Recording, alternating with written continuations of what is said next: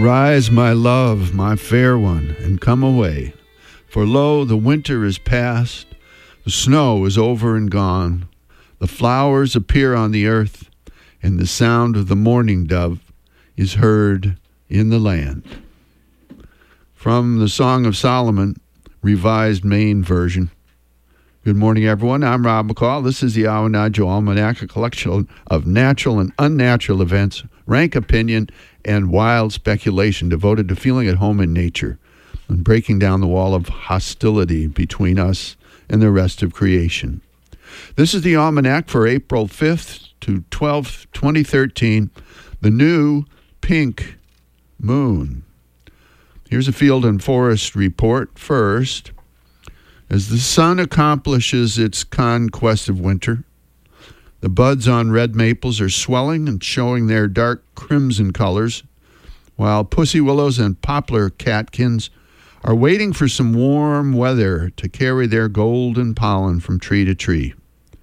Yellow colt's foot and crocuses, the first showy flowers of spring, are coming into bloom in sheltered places, and we'll be seeing bluets in the mountain meadows any day now.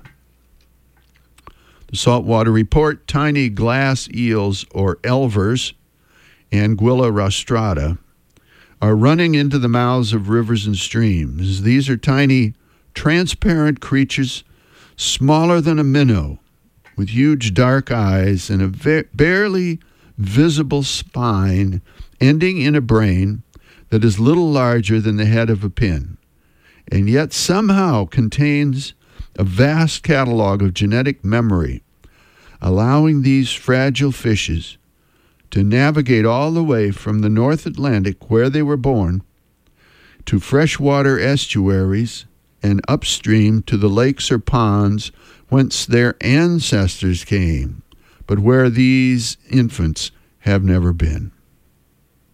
Now, how do they find their way and what drives them? A global positioning system that was old when the dinosaurs walked.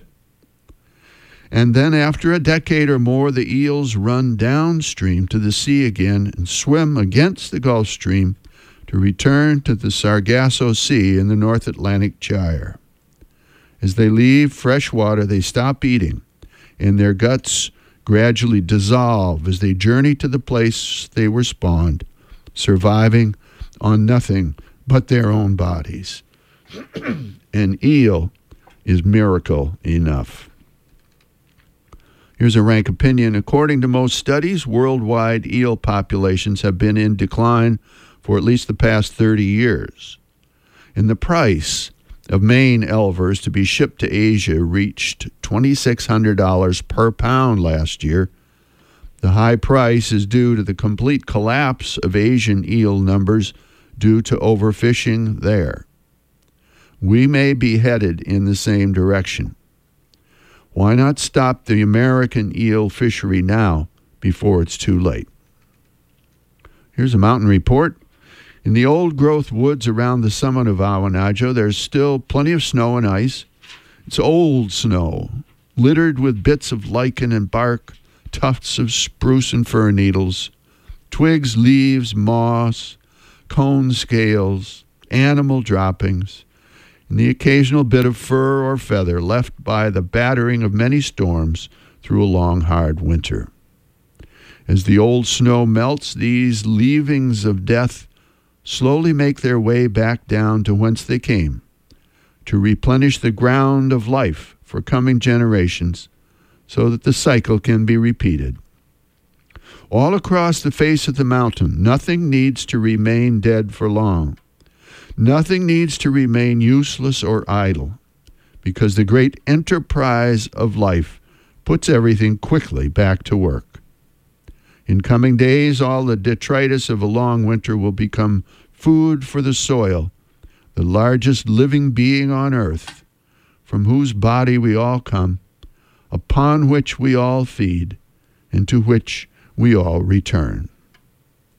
It's a sparse soil up there, thin and sour and young, laid up over only 10,000 years since the last glacier re- retreated.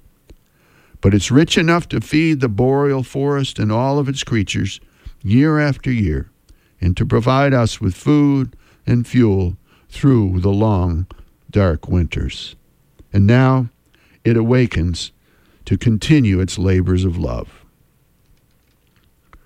And finally, here's a seed pod for you to carry around with you this week from T.S. Eliot.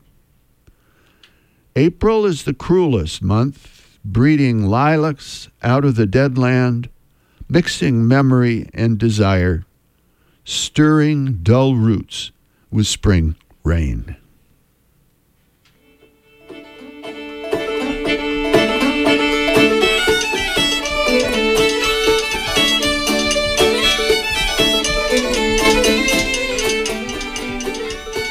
Well, that's the almanac for this quarter moon, but don't take it from me. Go out and see for yourself.